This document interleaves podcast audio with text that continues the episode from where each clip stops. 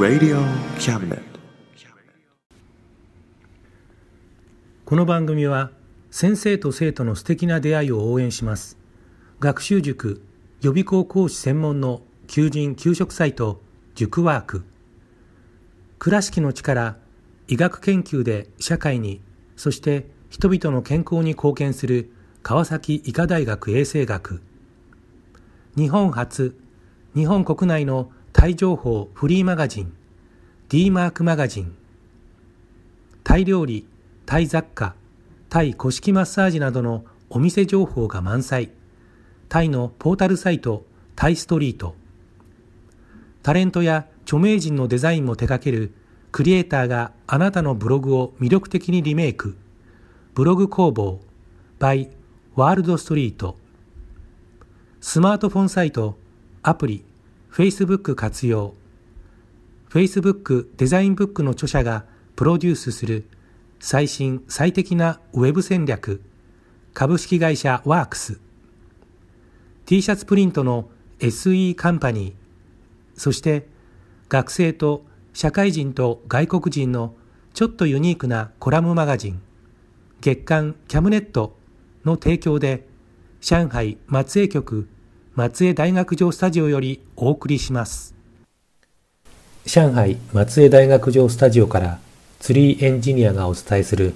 車道山前必有路です。皆さんこんにちは。いかがお過ごしですか？3月2日から始まった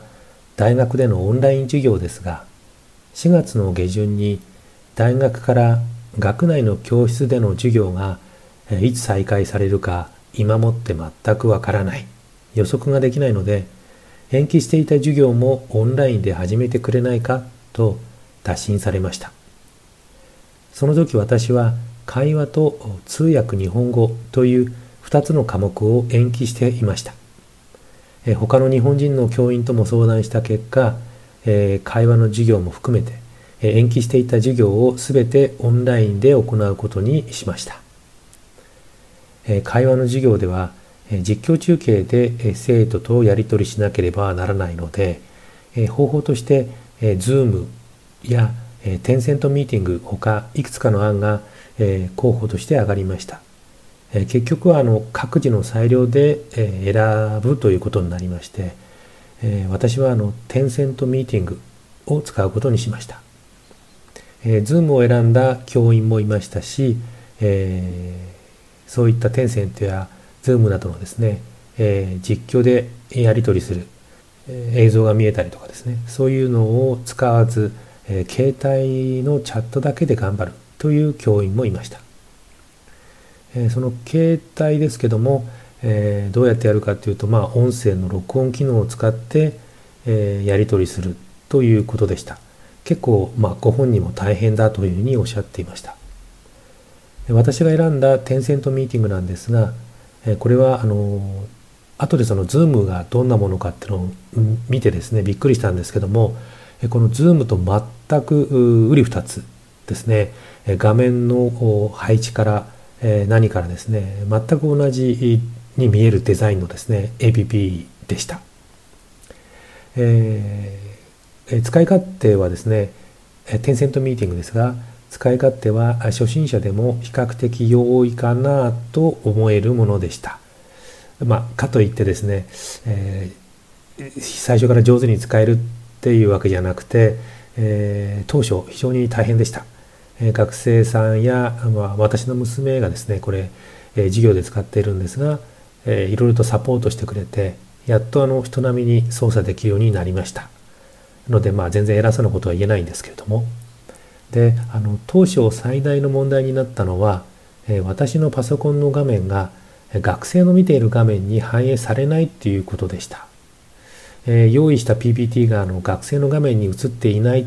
ていうことを全然知らないでですね永遠と90分喋、えー、っていたっていうことがありました。で、えー、授業が終わってからそのある一人の学生さんがですねそのテンセントミーティングの中に残ってくれて、えー、他の全員がですねその退出した後に「先生先ほどのは全然見えていませんでした」っていうことをですね教えてくれたんですけどもいや非常にショックでした。何とも表現できない複雑なあの衝撃を受けました。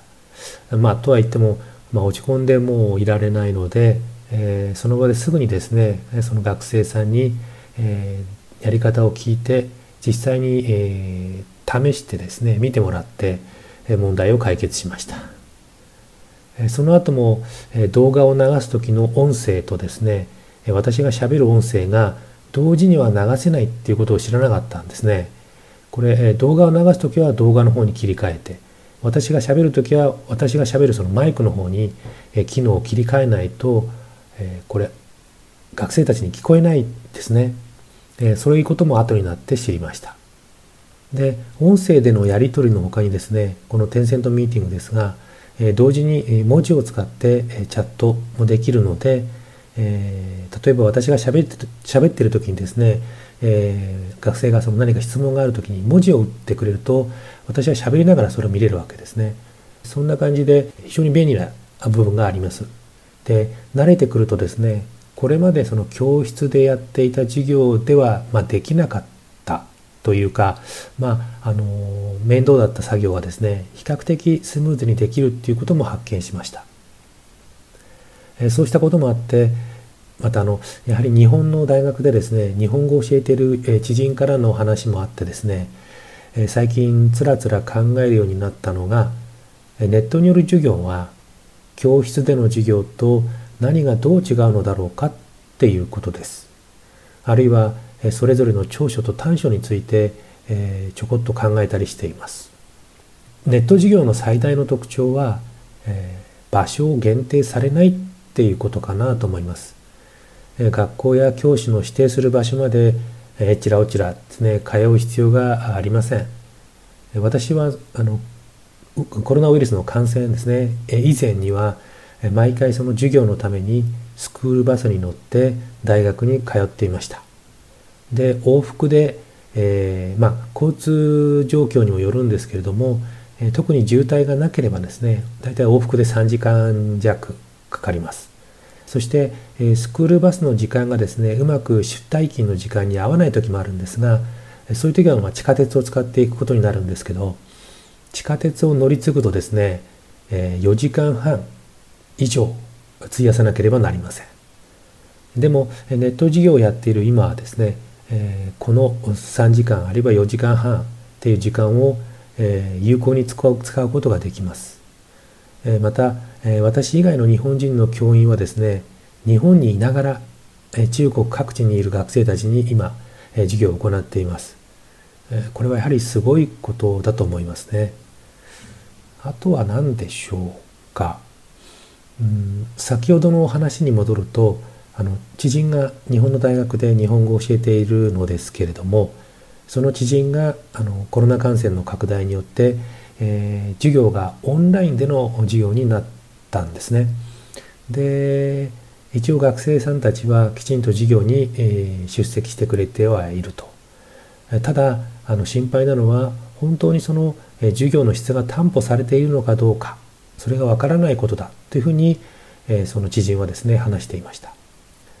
私それを聞いてですねうーんとま考え込んでしまうしまいました。わからないですね、えー、質が担保されているかどうかもう本当に全くわからない状況です。今私はネットあるいはま携帯を使って作文会話通訳の3種類の科目を扱っています作文は3月2日のオンライン授業スタート時点から行っていてこれまで10回ほど授業をやりましたが実はその授業といっても固定的な時間を設けない授業をこの10回のうちの半分ぐらい行いました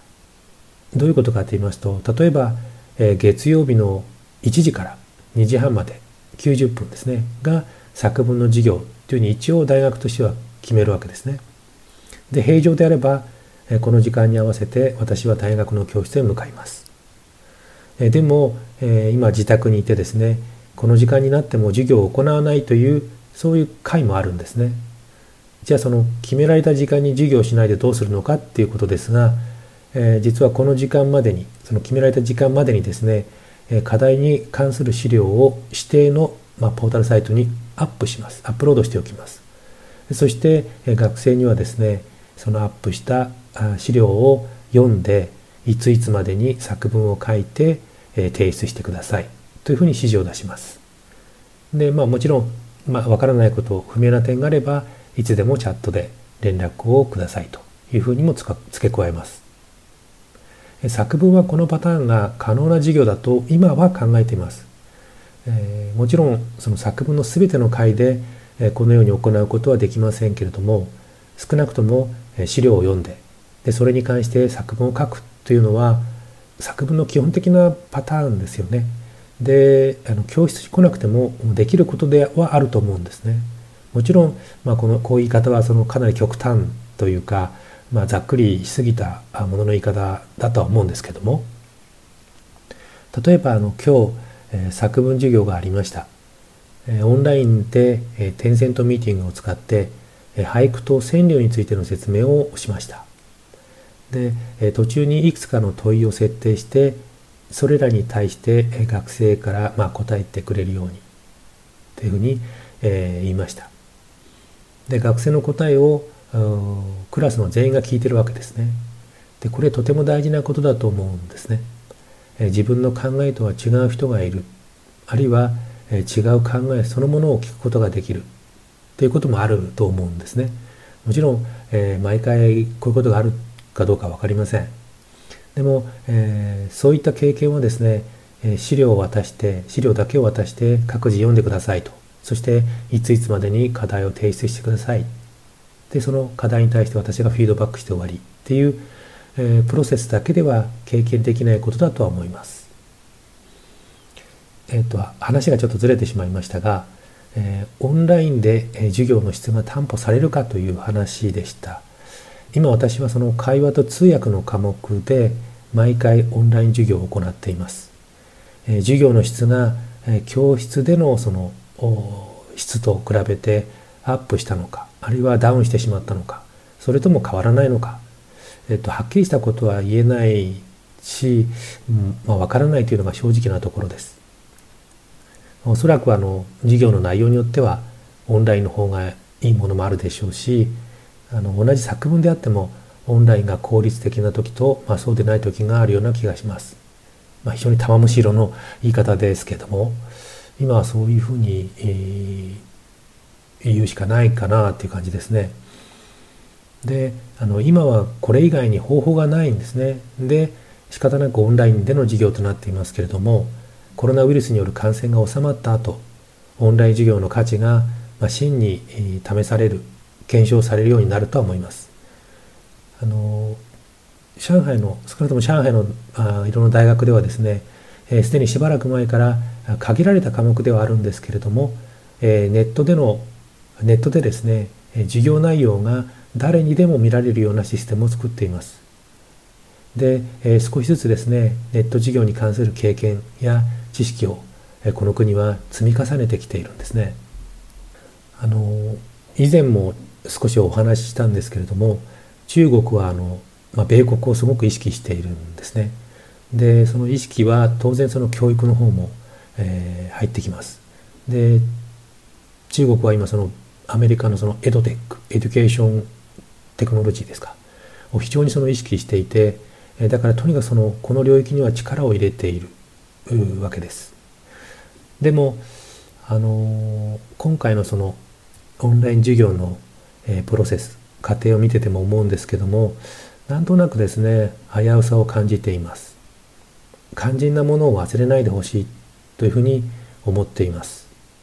ネットはあくまでも手段であってメインは人間に対する教育であるということだと思うんですね。人間そして教育それを忘れないでほしいと思っています。その危うさを感じるのはそれが今なんとなくですねないがしろにされているんじゃないかというふうな気がしているからです。いずれにしても今回のコロナウイルスの感染拡大をきっかけにあの私自身としてはですね一生手を染めることなど考えもしなかったようなことを、えー、知ったりですね経験できたりしたのはある意味ではその不幸中の幸いだったのかもしれません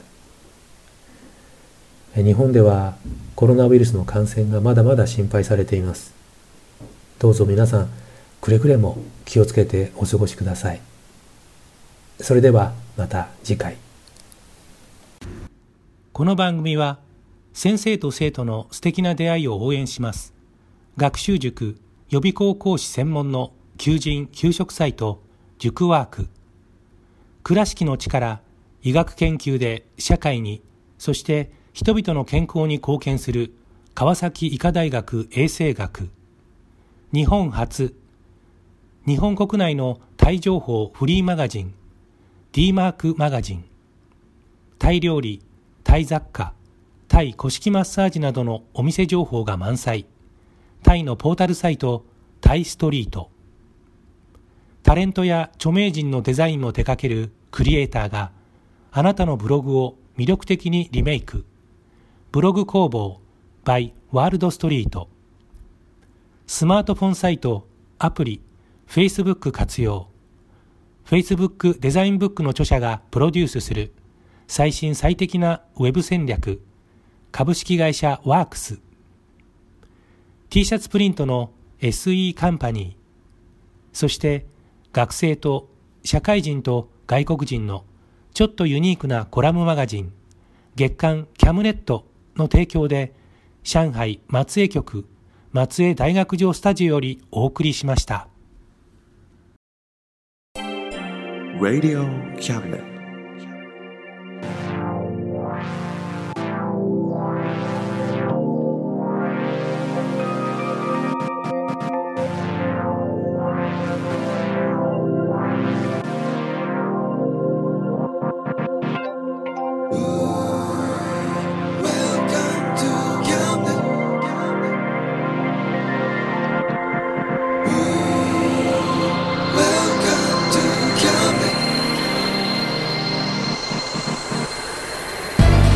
Listen,